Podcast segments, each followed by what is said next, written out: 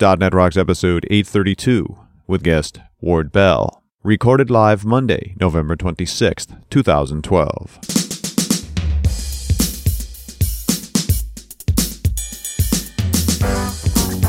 This episode is brought to you by Telerik and by Franklins.net, training developers to work smarter.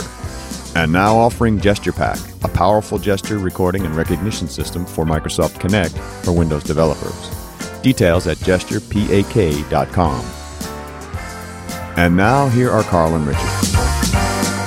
Hey, San Francisco, it's .NET Rocks! Yeah!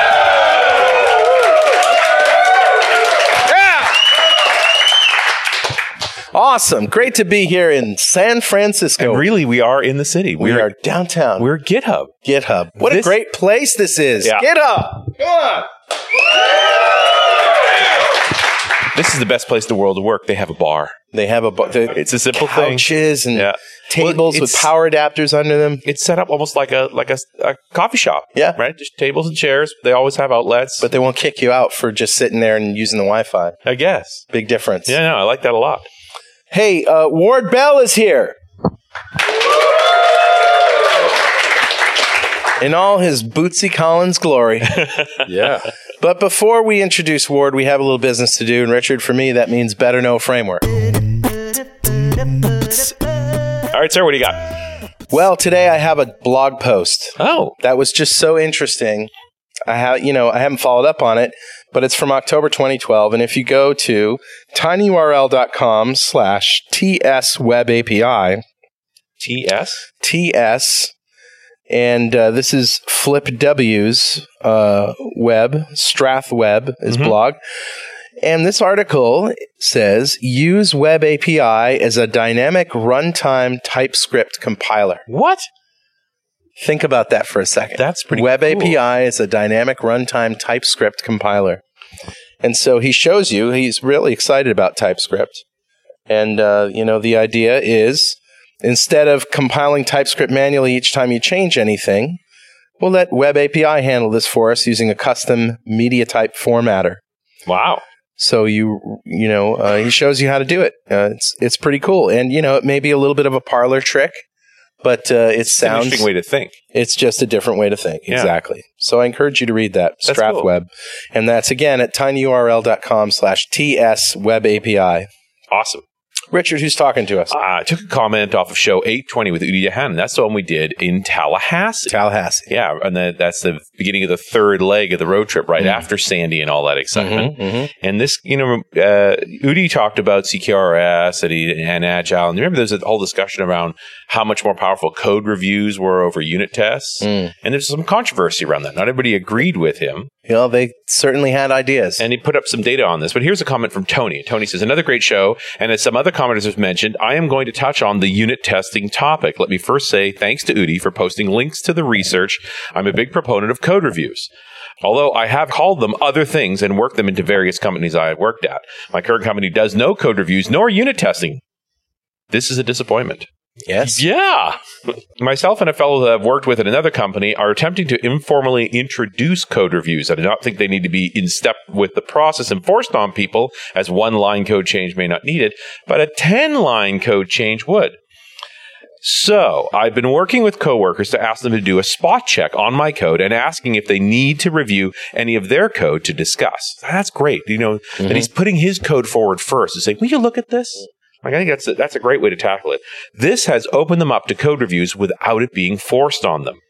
I think unit tests are valuable. The biggest issue I have with what and how unit tests are being done is the fact that the developer who is coding the feature is also coding the unit test. Hmm. So 90 to 95% of the time, the unit test will allow the code to pass even if there is a bug in the code. That bug would have been caught if another set of eyes had taken a look at the code. There does need to be a balance. But as one of the other commenters said, human involvement is the key. Absolutely. Hey, Tony, you know, there was a bunch of comments on Udi's show along these lines. I liked yours the best. That's why I read it. So a .NET Rocks mug is on its way to you. And if you'd like a .NET Rocks mug, just write a comment on the show at .NET .NETRocks.com. And before we can go any further, I need to tell you that Pluralsight offers comprehensive developer training online. They have over 350 courses authored by industry experts, MVPs, and people such as appear on our show.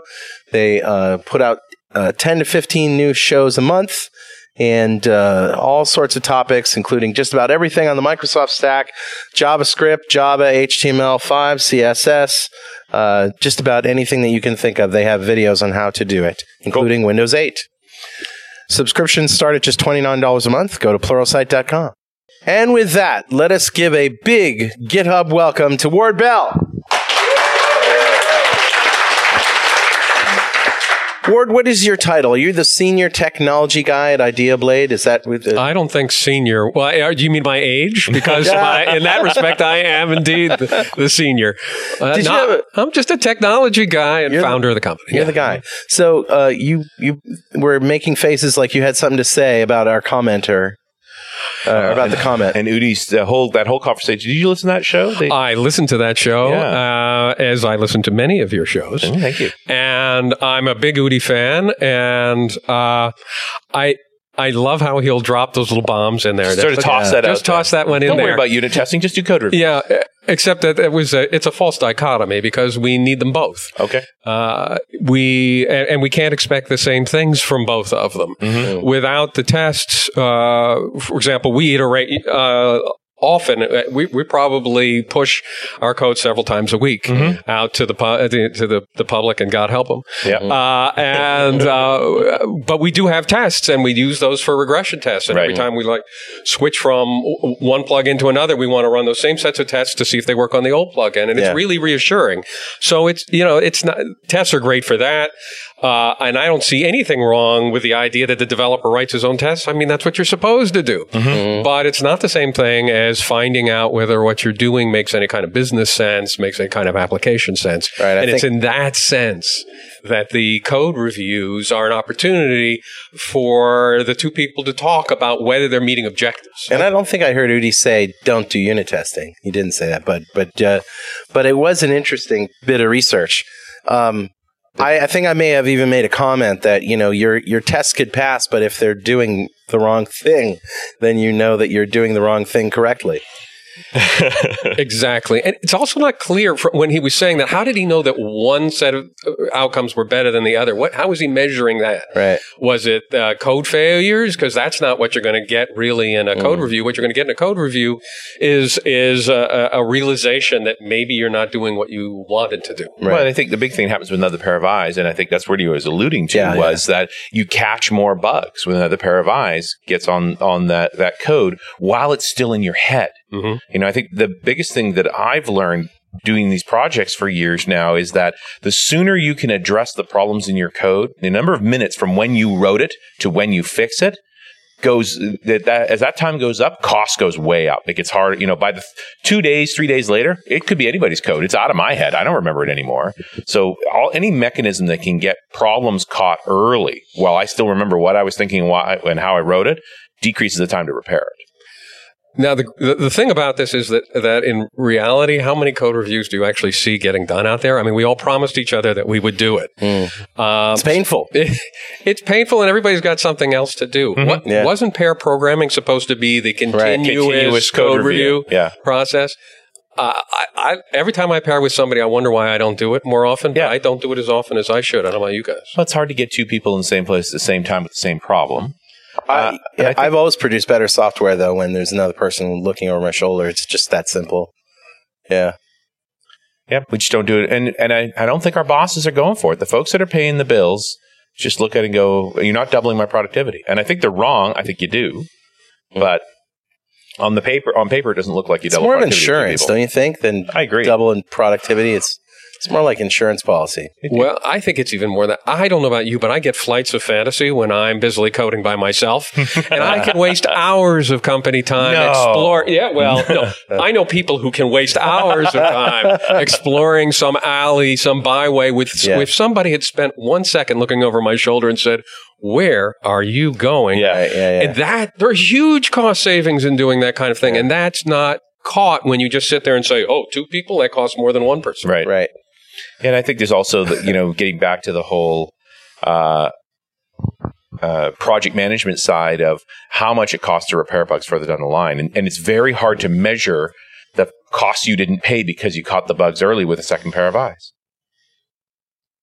You know, I mean, I- don't know how you could actually prove that. Have the program written twice by two, two different teams with two different practices.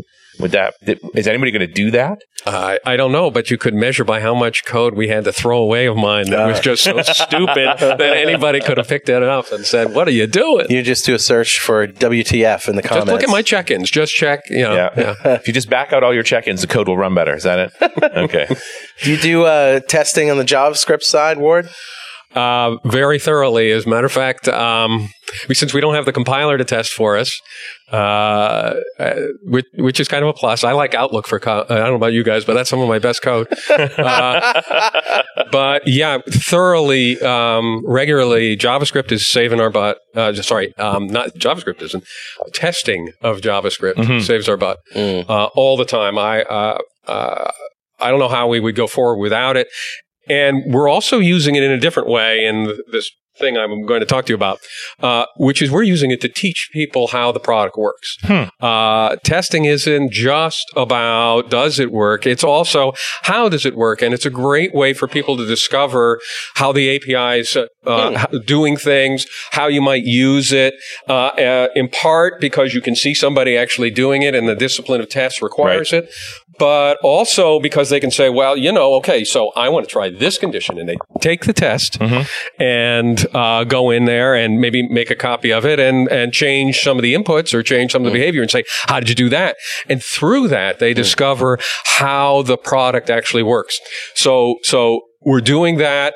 Uh, all of our documentation, not all of our doc, a lot of our documentation points very specifically to regions of of QUnit test code, so you can go in there and see it for yourself and not just read it on the page.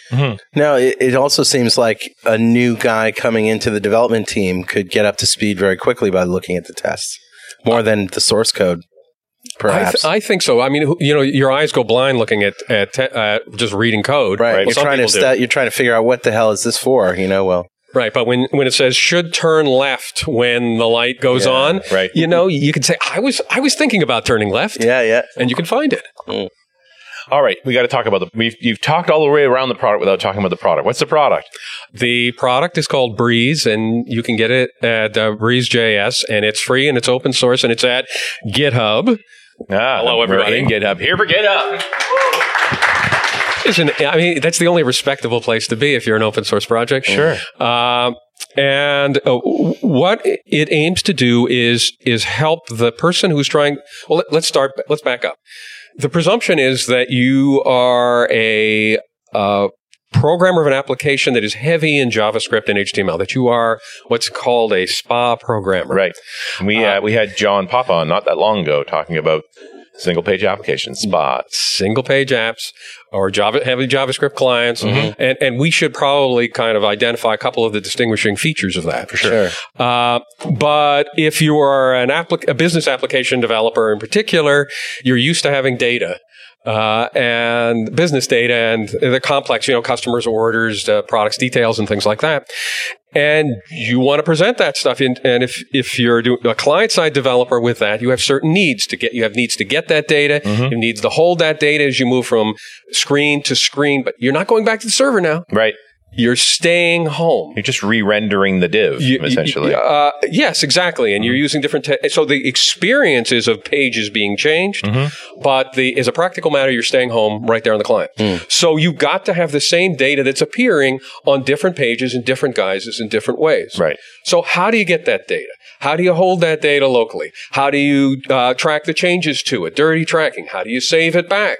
Uh, and only the things that have changed. How do you do validations? You were going to do validations on the server. You're still going to do it, but th- you'd like to be able to bring some of that down so that the user realizes they've made a mistake before you go back to the server Right. and the server goes, eh, right? So these are the set of problems, these data management problems that are in support of a SPA application, in support of that kind of user experience. And we provide the kind of plumbing that's necessary to make that happen. Okay.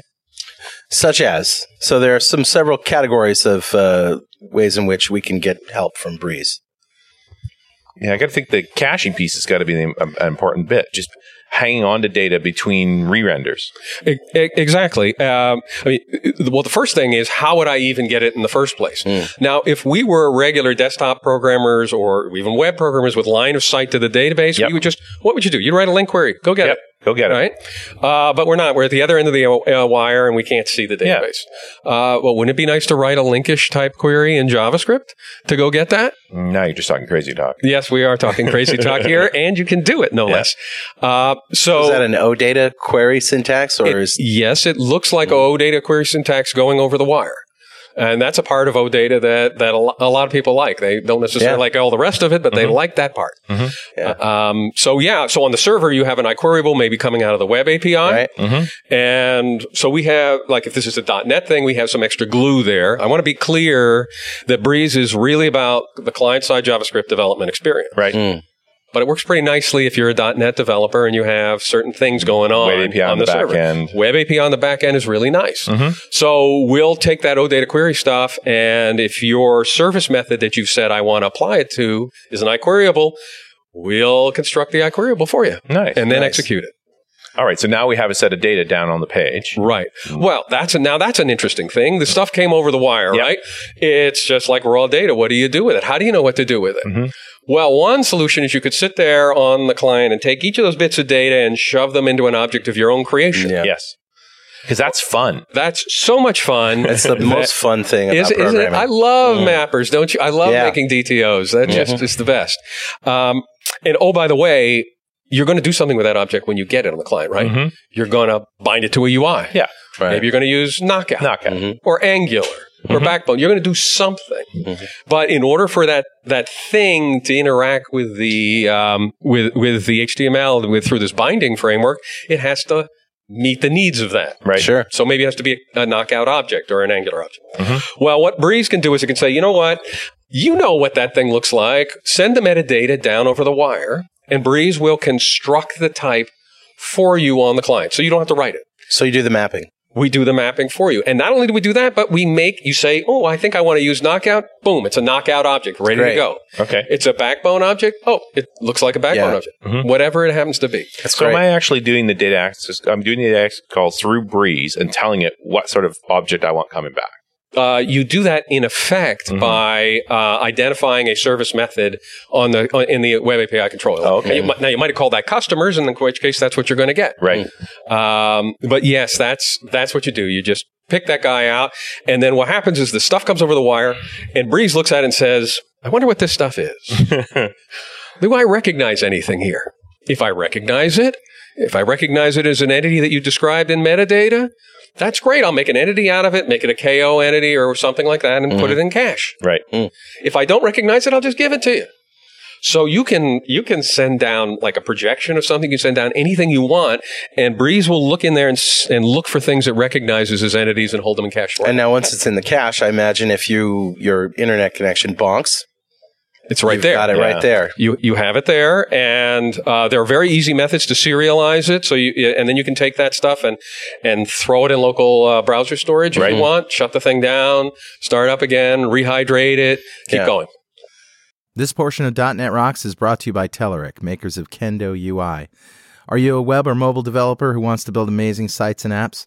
Looking for the best tool out there that can really improve your development work? We've got the answer for you. Kendo UI is everything you need to build HTML5 and JavaScript sites and mobile apps. In the complete integrated package, you'll find a jQuery based toolset that includes rich UI widgets, a powerful data source, dynamic data visualizations, and blazing fast micro templates, all backed by industry leading professional support. Visit the official Kendo UI website at kendoui.com slash .net. That's D-O-T-N-E-T to find out more about Kendo UI or download the free 60-day trial with support. Also, Tablet Show number 19 was an interview with Todd Anglin on the Kendo UI. Richard and I talked to him at length about this great tool set. That's at thetabletshow.com and look for show number 19 in the archives. And when you talk to the Telerik guys, make sure you thank them for supporting .NET Rocks. And then what's the update story? So is there a sort of a queue going out that we put stuff in, and then if we have connectivity, it just magically happens, or No, you that you, story? you have to manage the connection. You have to Okay. realize that you've lost the connection and decide what capabilities make sense. So maybe booking uh, seats at a concert might be out, Yeah, out of yeah. the question. Right. Uh, but there are other kinds of things that you can do Sure. um, that you can keep going. You're Uh, collecting data, for example. You're creating records. Absolutely. They should just go in that cache until you get a connection, and then you can. That's that's right. And and boy, one of the pr- problems with regular web programming, one, one of the I don't know about you guys, but have you ever hit that back button and lost everything? Uh, Yeah. yeah. Or um, you know, or you press the, especially in, I, I love Windows 8, but the Mm. title bar up there, it's really easy to not know where one window is and another one Yep. is, and you hit that X and it's over. Yeah. It's over. Everything you've done is gone. Gone. So what if uh, you said, I want to uh, uh, accumulate those changes and keep saving them locally in case the app crashes, in case the app goes down for that reason. All right. I could run out of power or the connection goes away. Whatever it is. Have to close the screen. You know, what you're talking about is Find trying to make permanent it off switch. yeah, make a real app out of this thing. Exactly. You know, with the biggest thing we have in web apps is this tendency to lose work. That just because you haven't quite finished the last step with the right button and that button worked correctly, everything's over. Start I'm over. trying on a phone where you only have a back button. You don't have a forward button. Uh, and and where tombstoning can happen anytime. I pick up that Anytime. call and I want to. Ooh, where did it go? Where did all that stuff go? It's gone. Right. Uh, and now it's not automatic. What we do is we provide the facility for you to say either the entire cache or some selected parts of it, maybe the changes, Mhm. should be um, serialized as a lump and put somewhere locally. Mhm. And then you recognize when you want to bring it back right. and do something with it. Awesome. Yeah, that's very cool. So now I got it. Yeah. I got it in cache. It's, it's ready to bind. I can throw it onto the screen. It'll bind. Yahoo! And by the way, I didn't spend all this time defining what a customer is or Right. a, a product is. Okay. Um, and now somebody makes changes to it.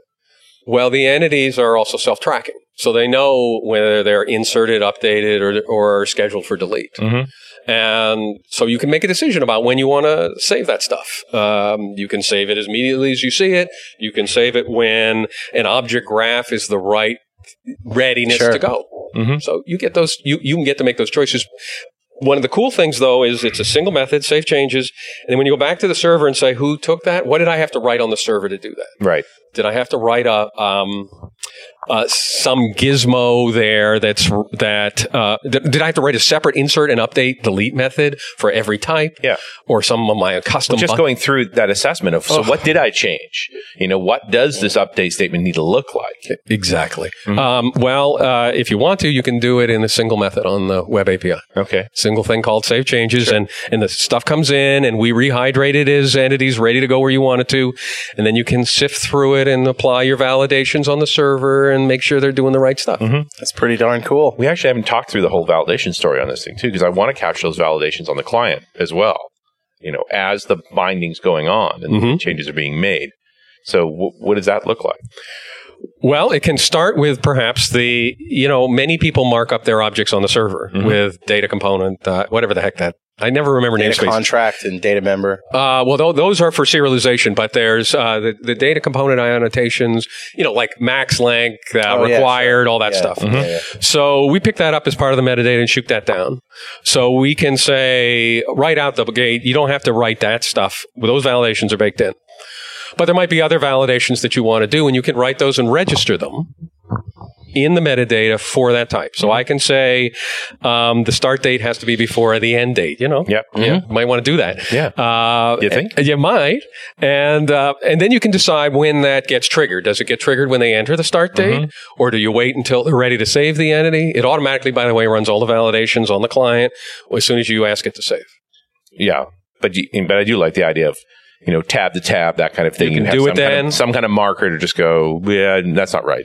Uh, so we can do it on property change. You can Mm-hmm. do it when the data arrive. You can do it when you save changes. You can do it at all those places or not at all. It's up to you. Uh, and and you also get to say you write your own validations and register. Mhm. So that you, you got a real, really decent uh, validation story there, and then you just tie it into the UI. So you, f- the hard part about validation is actually how do I tell the user? Yeah. And well, and, and tell him strongly enough that he knows that it happened, but not so strongly enough that you interrupt him. You know what's really amazing is like how JavaScript is, the the plumbing code is going away in JavaScript just as it had did when the .NET framework came out, you know, from Windows. Is that you know there's more of this plumbing stuff just coming out, and by the time you're done with it, your JavaScript that you write is all about your code. It's all about your what you intend to do, not not the plumbing guts of all of this stuff. That's what you hope for from Yeah. some of these libraries that are that are available. And you play nice with jQuery and Knockout, as you said, and Angular, and Yes, and uh, w- w- there there are certain seams that we decided that there would be, Mhm. and one of them was uh, we don't know how you want the model to, to you know which of those libraries you mm-hmm. want. Another is we don't know what backend you want. So we talked about Web API, but it could be OData. or You could write your own. sure, mm-hmm. We don't know what Ajax you want, so you can replace you know out of the box. We use jQuery's Ajax call to do mm-hmm. it, but you can use anything you want. Amplify. Mhm. So y- we picked some seams there because we y- y- you know, it's hard enough to just do this one thing right. We wanted to focus on a problem set, do that well, and then let you pick the other things that you want in your stack, your complete application stack, and make them play well together. Nice. So I know John Papa's really excited about uh, about Breeze. He was telling us all about it, and uh, you- you've you've had a good success with the downloads and and all that. It's it's coming. Uh, you know, we're we're trying to spread the word, uh, and and so far so good. Yes. Happy Uh, customers, huh? happy users. well, I would I tell you. Uh, No, they they hate They it, but I'm so glad to be talking about it. uh, no, I, I, you know, uh, Julie Lerman just had an article in MSDN magazine about it. Oh, nice. Great, Uh, I could put Dan Wahlin on the spot. He's going to write an article about it. nice. Uh, and uh, so Those are some heavy hitters. I think so. And Yeah. Pluralsight, um, I, I hope that I'll get a chance to do one for them. But John, I know John's uh, working it into his plans. Yeah, that's great stuff. Well, hey Richard, you know what time it is? Oh, it must be that happy time again. It's time to give away a Telerik uh, DevCraft Complete Collection to a lucky member of the .NET Rocks fan club. Today's winner is Jeff Van Zella from Surrey, British Columbia. Wow, my part of the world. Let's have a big hand for Jeff. No golf clap here. No golf clap here. So if you don't know what we're talking about, uh, the .NET Rocks fan club has thousands of members. You can win every show. Uh, we just past December, we gave away some really good swag. An amazing $5,000 package to a lucky winner. And we'll do that every year. We'll do that next year as well. Go to .NETRocks.com, click on the big Get Free Stuff button, sign up. It's free, and you could win cool stuff. like this awesome Telerik DevCraft Complete. We're going to give another one away today as well. Absolutely. We're doing the live show. yeah, Uh, but that's everything that, my, that Telerik makes for the developer. yeah, including their controls. Windows 8 controls. Yeah. And Yeah. phone stuff, all that good stuff. Congrats, Jeff. I'll be back home someday. Yeah. It's not far from me. No, it's not. Yeah, it's cool. Should invite him over for barbecue. Okay. Yeah. so, Ward, if you had $5,000 to spend on technology, oh man, and then you can't get Bootsy Collins. That's going to be one of my answers. You know it. It's coming. You were fine till you looked at him. You're him. going to get the P base, right? You know? I'm What gonna I'm going to help you here, Carl. I'm going to put on the glasses. he's put on on the studded glasses. Yep. What would you get, man? Well, I'm a simple man of simple tas- tastes, easily satisfied by the very best. the, the fluorescent pink alligator hat. I would spend every nickel on clothes. Yeah, would. I, I absolutely would. I I would go to the Bootsy You don't Collins. have enough gold lame. Yeah. no, no, not you either. realize how weird you actually are in San Francisco? Like seriously? Oh, this is th- this this city embraces Yeah. my style, uh, and uh, I'm grateful for that. I, I'm actually kind of pleased that the .NET community has been so nice to me about it. Uh, but if you told me I couldn't buy Yes. clothes, Mhm. is that what you're going to tell me? I think so, Yeah. Okay. That's a given. All right. Well, um, uh, the 3D laser printer hooked up to a Kinect so that I could dance in front of it to make my creations. Maybe I could use one of your toes gadgets. That's what I, that would be my second choice. Uh, Kinect GesturePak, some nice computer, and a 3D printer. That's it, baby. Uh, I don't we know what I would collection try. of your obscene gestures. It, it, it would be that. Maybe I could. yeah, or a go-go cage for '60s go-go. And you know, as, as an art exhibit in San Francisco, that would probably be very successful. Do well. I could give up this crazy world of programming for for that. Yeah. for that. Oh wow! Now I want Can to. you, can I can I have it? Can can, we, can I have that five Well, I guess you'll have to wait till next year. Oh, All right, Ward. I'm trying to decide what in the world possessed you to try and write an open source library for everybody to use. Right. Given that we've been doing this uh, on the paid side for Yeah. i- in our DevForce product forever, Mm-hmm. uh, which is how we actually know what we're doing when it comes to this Right. over Right. here. Um, what possessed us? What possessed us was, um, I, I guess you could blame Apple, but it killed Silverlight. Are we allowed to say that it killed Silverlight? Well, you know, Silverlight's Silverlight not wasn't actually dead. Silverlight. It is, did not live up to its promise of being everywhere. No. All you know, and Apple made sure that happened. Yeah. yeah. But and Apple didn't pick out Silverlight. I think they were actually after Flash. Mm-hmm. Silverlight well. was just a casualty along the It- way. It was an innocent bystander. I don't think Steve Jobs ever said the word Silverlight in his entire life. but he said not. Flash a few times, Yes, he very did. nastily. Yes, he did, and and Silverlight is, is great, remains great, Yeah. And I, you know, I think it's a it's a perfect platform for those people who are um, feel comfortable that they can deliver to a world in which Silverlight lives. Yeah, well, Yeah. like Bob Muglia said it. If you're going to run an iOS device, this isn't for you. yeah. Right. So we didn't feel we could be a- any more than Microsoft did. We didn't feel we could be aced out of the work that's being done uh, in mobile and uh, that's cross-platform. Sure. Um, so we felt uh, we had to bring the same capabilities across across these platforms. So we could say if you're go, building a client of any kind in a .NET technology, Mhm. we're there.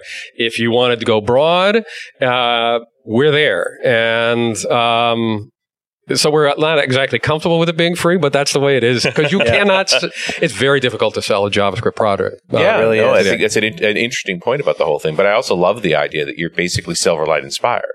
Entirely. Yeah. Yeah. You taking the things you loved about Silverlight and bringing it to JavaScript. Mm. That's kind of awesome. It's actually.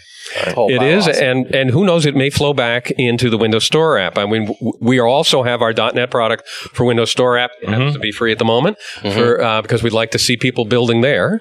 Uh, but if you're doing WinJS, uh, guess what other kind of model library ought to plug right in? Mhm. Yeah, yeah. Breeze should just drop right in there. And in case you don't know what a SPA is, uh, for sure, WinJS, that's HTML and JavaScript on the client. Yeah. It, it, it's as SPA as it gets. Yeah. Sure. And well, and, uh, to to an actual compiled executable. And this isn't a bunch of web pages anymore when you're done with it. That's right. That's kind of spooky, actually. and you don't really have a choice to go back to the server to get uh, more pages or more any. I mean, you can go back for data, but you're not going to go back there for more code or anything Yeah. like that. None of that happens. Uh, uh, unless you're going to break out of the sandbox and and and then you're not getting uh, access to the to uh, Windows anymore. yeah. Is there any place where uh, where it breaks down, where it doesn't do the job?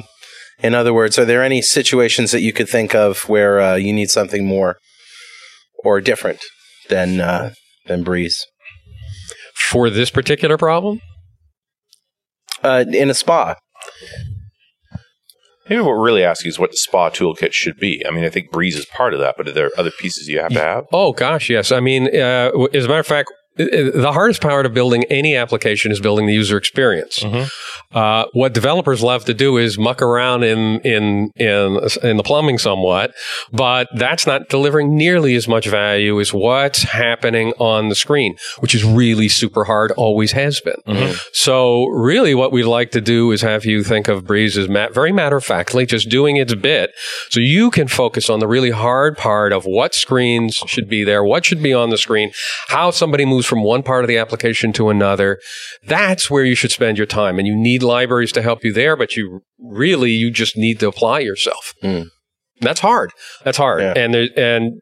And and if you're spending more time thinking about the data than you are about the user experience, uh, that's a terrible waste of, of time. Agreed. There was one time when UI was easy. When was that? Command line? DOS. It was WinForms. when, when we had the, the, the Microsoft guidelines for here's where the file button goes, and here's where the exit button goes, and here's you know Visual Basic with with WinForms, you really didn't have a whole lot of choice. It was pretty straight up. It, it was, and uh, I think they've gotten back to that in something of a good way with uh, the design guidelines for modern UI. Um, uh, because if you're really not much of a designer, but you have to deliver a, a solid experience to a, a user, I think you can actually do it simply by following. Well, not simply. It's not that easy. It's not Yeah. just add water and go. But man, it's a lot easier than putting together a ransom note kind of. But this is something you've been working on for your workshop too. Just Sure. the MVVM pattern, the the templates. Mhm. I think you get to an eighty percent case, which is a lot further than a non-design folks could get. It may be boring, but people will understand it, be able to move through it, get the job done. Which is what the battleship grade battleship grade design was always boring, but you could use it. Yeah. you didn't have to love it. Ward, what do you think of TypeScript? I like it. Uh, I I like the idea of it. I like the experience I've had of it so far. CoffeeScript too? Are you a huge CoffeeScript fan? I I began playing. I, I loved CoffeeScript, but the, it, doesn't solve the the type safety problem that many of us are going to encounter because it doesn't do anything for that. And it obliges that you take on a different syntax than the JavaScript Right. syntax, um, which is great if you are a Rubyist styled because that's Yeah. the way it speaks. That's where Right. it came from. Yeah. Yeah. Um, uh, and so I, I, I love the idea of it. I loved my personal experience with it. But for my audience, I didn't know how to, I, in all honesty, tell them that they should write CoffeeScript. Mhm. So I, I'm, I salute them, and I know for a certain community it is the right thing. For the Rails community, I think they're picking CoffeeScript was a great thing to do. But for those of us from the um, Squigglies uh, world, Sure. Of curly braces and strong Uh, yeah, types. Cur- curly braces is you know TypeScript's more amenable to that, Yeah. and with TypeScript, what you get is is amazing type inference, which is fantastic, Uh-huh. and um and uh, optional type safety. And I want to stress optional. Yep. You st- you don't lose a single bit of the power of JavaScript. Yeah. Uh, and uh, so I, I, I'm an enthusiast. I will. al- I also have to. Conf- you know, there's some people who say, well, if you really know your JavaScript, you don't need this stuff. Yes. Yeah, right, If right. you really know your machine code, you Yeah, know, that's right. What are you doing? Just you speak doing directly to the pro- to, to the processor. Yeah. Come on. maybe it's me, but I, I don't. I make in my code. There's always an implicit type. You know, if I'm Mm-hmm. talking about a customer, it's a customer. All right? It's not going to suddenly wake up and be a person Mm-hmm. tomorrow or a dog. It's a customer. Yep. And uh, and yet I make silly type errors all the time. Yeah. And the compiler bails me out, and and TypeScript's going to bail me out, and that's going to cut down on a lot of the stupid stuff I do. Sure. I- It does worry me to see Anders Hejlsberg thinking about anything other than C sharp. it just makes me nervous. The guy that is the heart and soul of C sharp, and if he's looking somewhere else, what does that really say? Well, it says people really like JavaScript right now. That's what that says, I think. Well, if he can um, apply himself to making our experience of JavaScript better without trying to make it other than it is. Yes. Which, which, and there are many, you know, there are other projects which say, boy, if you just write in um, a statically typed language, we'll generate the JavaScript for you. That I don't, I don't get because you're missing out on the good parts of Right. JavaScript. You might, you know, if there are, you have to endure the bad parts. You might as well enjoy the good parts. Right. Uh, so And yeah, you, and, and that approach to building JavaScript is going to write some pretty ugly JavaScript. Uh, probably, Yeah. and, and and debugging it could be a challenge, and and you know I'm sure that's the right way for some people. Mm-hmm. There is no one way. But uh, as a guy who is not afraid of dynamic languages, I grew up on them. My first language was a dynamic. Uh, you know, I had no typing in it at all. Um, uh, and that was APL. That kind Oh, of dates me. Man, dude. Yeah, yeah. I wrote Yeah. natural language programs you, in APL. couldn't you just said Lisp? We all just would have chuckled. And Yeah. APL, now we're like, oh, I did Lisp too, but but but APL was the thing. wow. Um, and, and so I, you know, if somebody were to say, say to me, "Oh, you know, you're just not comfortable with dynamic," Dynamic I say, languages. "Hey, let me tell you something. Yeah. I made, I made my bones in that world, uh, and you know what? I, I made a lot of type errors in that world too. Yeah. Uh, just like everybody else just does. like everybody else. And so I don't mind uh, having a little help from my tooling. Mm-hmm. Thank you very much. I love IntelliSense. Who doesn't like IntelliSense? Wonderful thing. Yeah, it's it is good stuff. Well, and I also think the testing frameworks and the testing approach is a big thing that's helped tame the dynamic language problem. Yes, it it does um, because it, you know at least you can put some discipline in place uh, to make up for the fact that the compiler's not there. Yeah, the compilers first here, line- not here to save you. It's not the first line of defense anymore. It was never enough, um, but it was sure a big help. Mhm. Uh, so uh, yes, and and you know. You, you need to write tests more in JavaScript, perhaps, than you do in C sharp. I hate to have to say, or any dynamic language. I think. Yeah, but the one good thing about the uh, it is it's actually easier to write um, automated tests in JavaScript than it is in a statically typed language. Oh, well, in dynamic language in general. I mean, I, I've seen uh, C sharp projects that, or all the test language was Ruby, Yeah. like because it actually lends itself much more pleasantly. So it, at least if you got to do it, it's a better environment for doing it. Sure. And, and as I said, uh, we're using it to teach stuff. Mhm. So uh, how great is that? What did you say that your original language was APL? APL, a, that- progr- a programming language. Was that functional? Uh, oh, absolutely. Very Yeah. extremely functional. It had um, built uh, two operators for built-in MapReduce. Uh, It had a lot of these sort of Greek and funny symbols. You know, a thorn symbol for executing. Uh, I mean, it, it had a wild uh, keyboard that you had to go buy. It had a. Uh, when I started, there was an. Um, your, your machine was an IBM Selectric with a type sphere on top. I can't. You're going to have to go Wow. look this up. A Yeah. typewriter. It, it was a typewriter, 30 characters per second. Uh, I had an acoustic coupler, plugged that sucker in, and from college, I would write the stuff and it would go uh, to New York. Uh, and I was like, this was pretty, you know, I was pretty snazzy. with This kind of stuff. Yeah, yeah. Or outside my dorm room, you know, I'd be throwing it out there. The sun is beaming on me. I have my acoustic coupler outside and 30 characters a second. Rap, rap, rap, rap, Hammering away from that hammering, ball, hammering yeah. away with that type sphere. Yeah, it was cool. I can't debug my program because I'm out of ribbon. it, it could happen. And there was this big umbilical cord, like as, as big as your arm, that went down to a suitcase size thing, and that was the that was where the guts of it were. It was, it, and it was amazing. It was amazing. But that that was the hardware.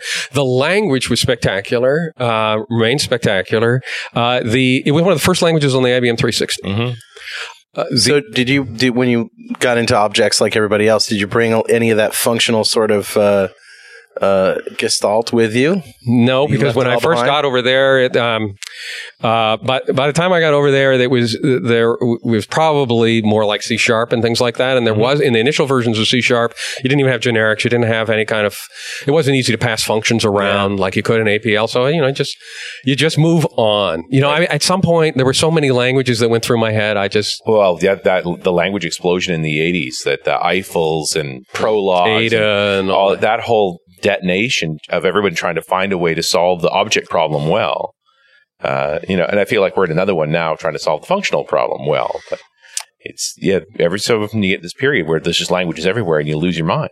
You, you do, but but what's old is new again. I and, guess so. And and when I see it, you know, it just it feels good to be passing a function around again.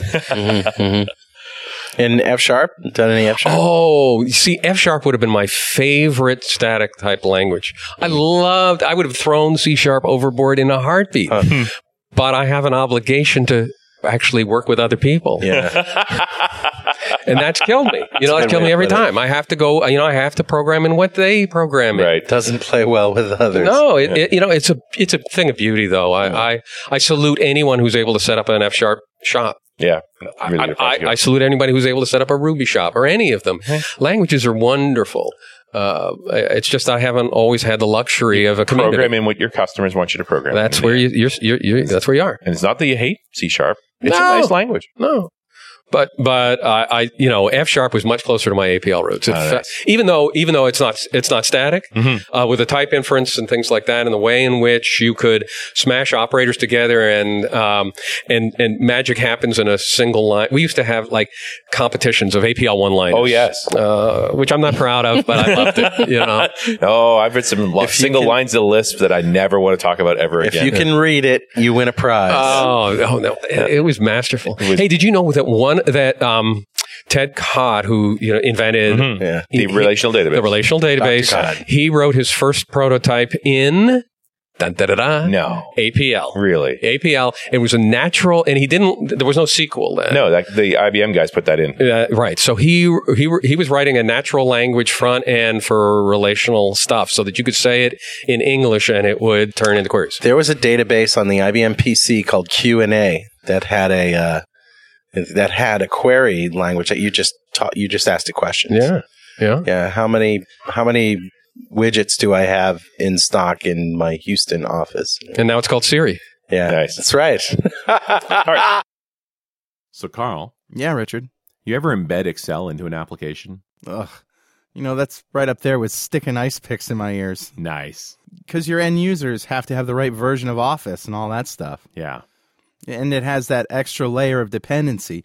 What I want is just a way to take all that Excel goodness and plop it right into my .NET application. Well, you reminded me of Farpoint Spread from the old days. Yeah, 20 years ago I used Farpoint Spread, but now, of course, it's Component One Spread.net. And now, you know, they have this version that's both for ASP.NET and for Windows Forms in one package. Nice. Yeah, it's two different controls, obviously, but it's in one package, so. You bought one, you bought the other. Right.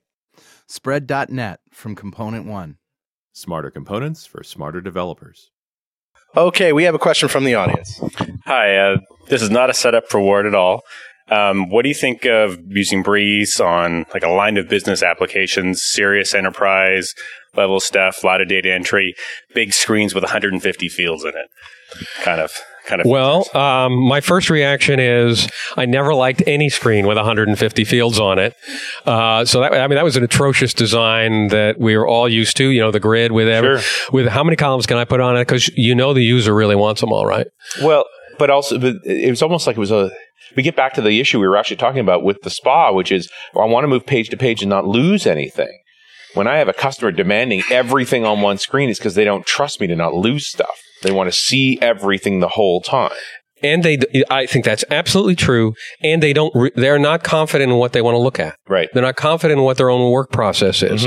Uh, So can you give him another question? Maybe not with 150 characters. Well, no, but I, I, I- can I finish this one because I because there's there's a takeaway from this, which is um, this is a great opportunity to uh, revisit what that application was trying to do. How can I re? Uh, I don't want to say reimagine because that's been used uh, by somebody. That's appropriate. Though. It, it, it is. You want to you want to say, you know what? I'll bet you there's a workflow. There's a there's a task. There's a set of tasks that belong naturally together, and they form a module or whatever you want to call it. I, I think the DDD guys call it a a, a bounded context.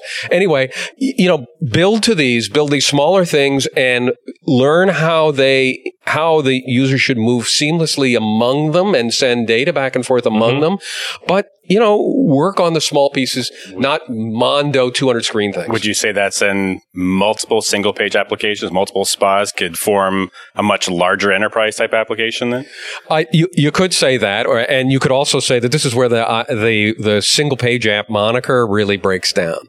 Um, but but yes, the answer is yes. And I, I agree. And especially in a modern app, if I was putting together an iPad app or a Windows uh, tablet app, I would want to decompose. That's my word decompose. Take the big app, turn it into little things that can be process based, so we can go from one task at a time.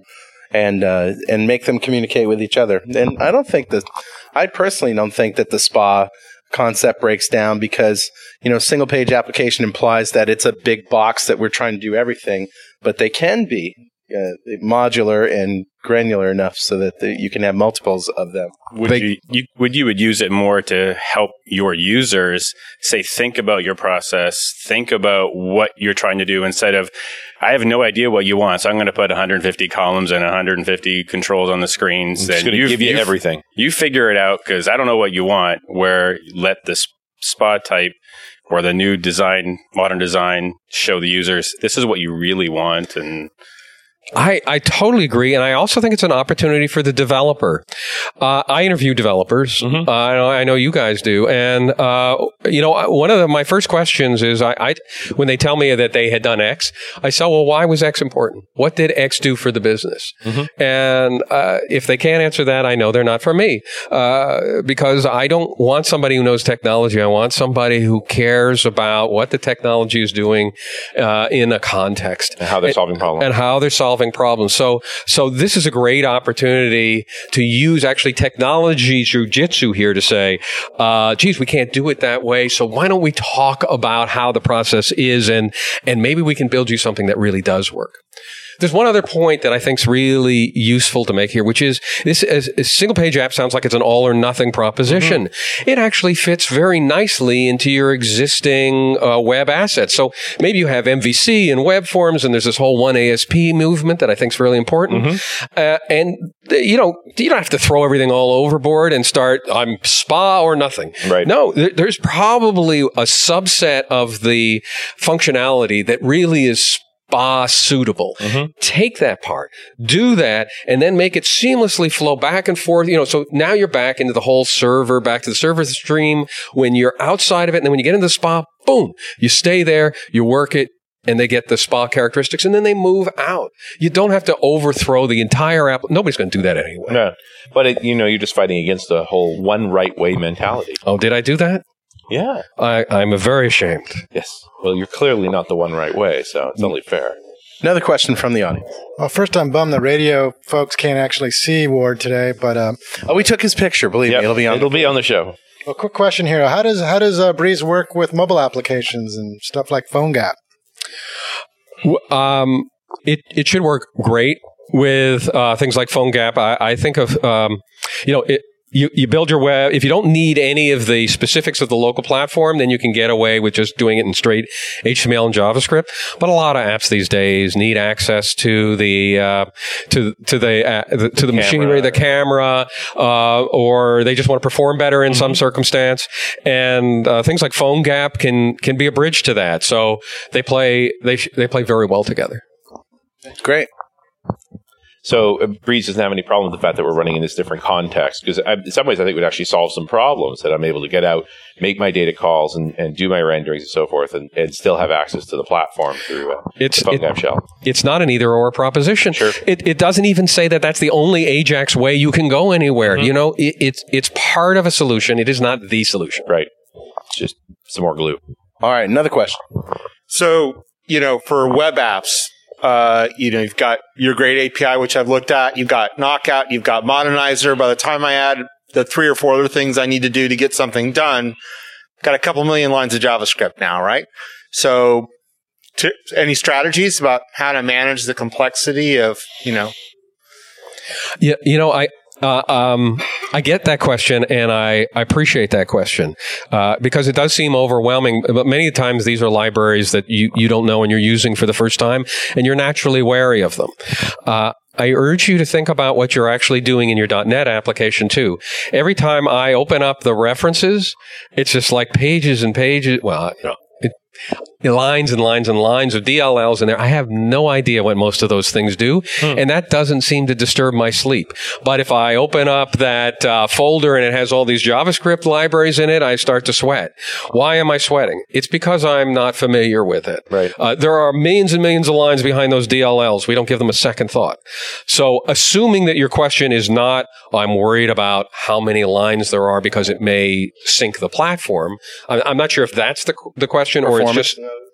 Beg your pardon? performance, in other words. Uh, a right, uh, well, start uh, performance or memory hogging or something like that. I don't know if that's the question or if um, uh, because because in, in many of these apps, you remember you're going to cache all these things anyway, so it's not like you're going to be making a lot of a zillion trips to get millions and millions of lines. You're only going to have to pay that price perhaps once.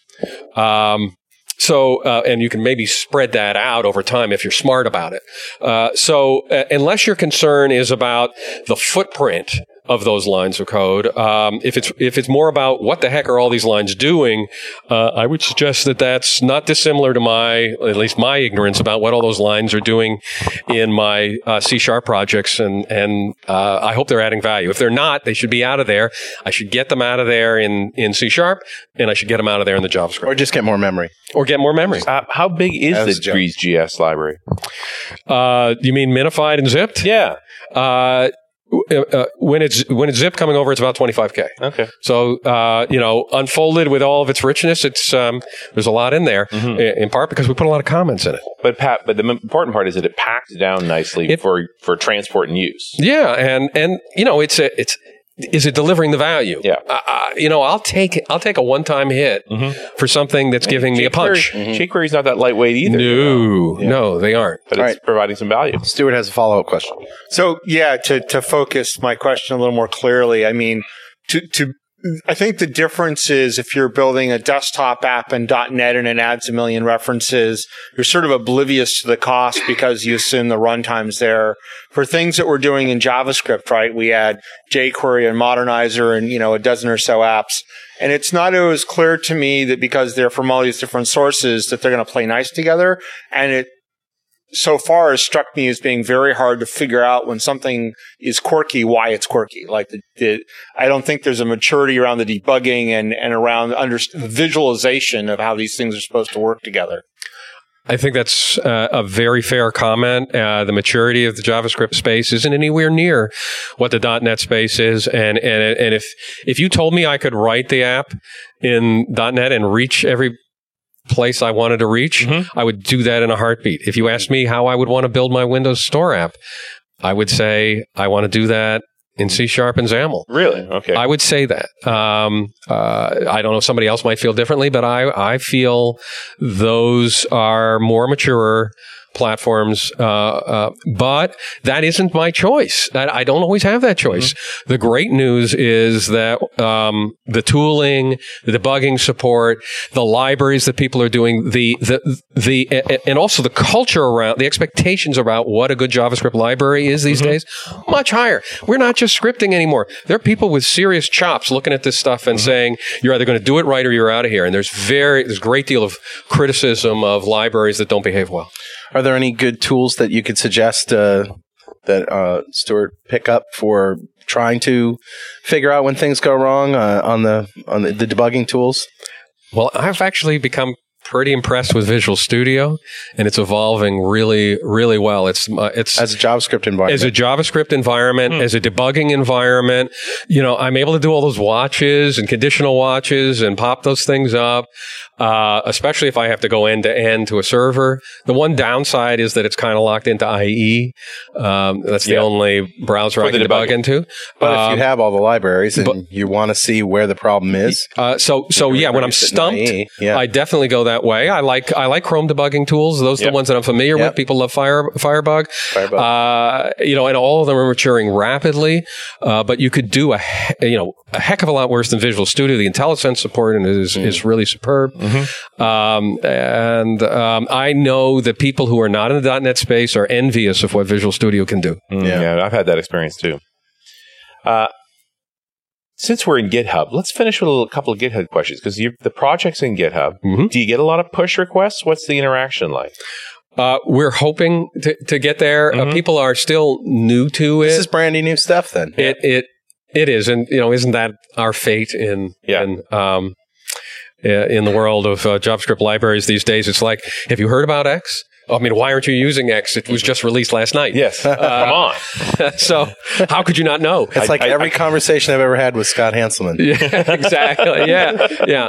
Uh, so, in our defense, I will say that uh, Breeze is the product of ten years of work in a parallel space. Sure. Uh, so if there's something wrong, it's going to be in the coding and not not so much in the design. Yeah. And I think all of us pretty much realize that. Co- code is actually relatively easy to fix. Design is hard to fix. Yeah, yeah. Uh, and, and also, this is a space in which um, we push really rapidly. Uh, you know, several releases a week is really quite common in this world. So, and I don't consider that a, a bad thing. If you're an enterprise guy, you have to have cut points and say, you know, I've got to have discipline at these break points. But uh, you, you can always peek ahead. It's very transparent. Um, GitHub has helped make the, the the world of JavaScript software development much more transparent, and uh, I think we're all better for it. Awesome. All right. Ward Bell, thank you very much. Let's give it up for Ward. And we'll see you next time on .NET Rocks!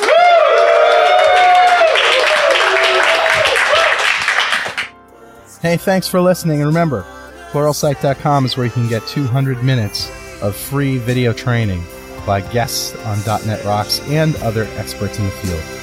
pluralsight.com.